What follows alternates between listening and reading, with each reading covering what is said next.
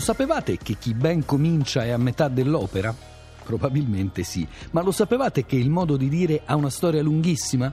Probabilmente no, e dunque sapevatelo.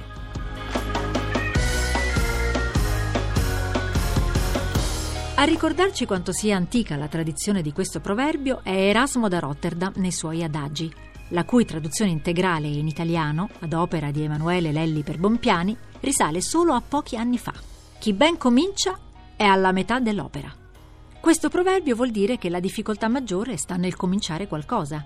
C'è un emisticchio di Esiodo che Luciano cita nell'Ermotimo, riportato anche da Aristotele nel quinto libro della Politica. Si dice il principio, la metà d'opera. Platone, nel sesto libro delle leggi, nei proverbi si dice che il principio è la metà dell'intera opera e tutti lo diamo ogni volta chi ben comincia. Anzi, può essere, secondo me, più della metà e nessuno l'ha mai lodato abbastanza. Suida riporta questa frase da Marino.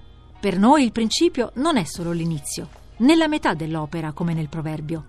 Esso invece è tutto l'intero. Così pure Aristotele nel primo libro dell'Etica Nicomachea. Sembra infatti che l'inizio sia più di metà dell'intero.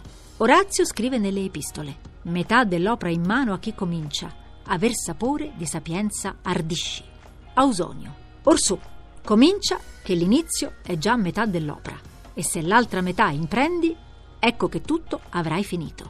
Plutarco, nell'operetta intitolata Come ascoltare i poeti, cita questo distico da Sofocle. Chi ogni opera ben comincia, vedrai che finirà allo stesso modo. E noi, per oggi, la finiamo così.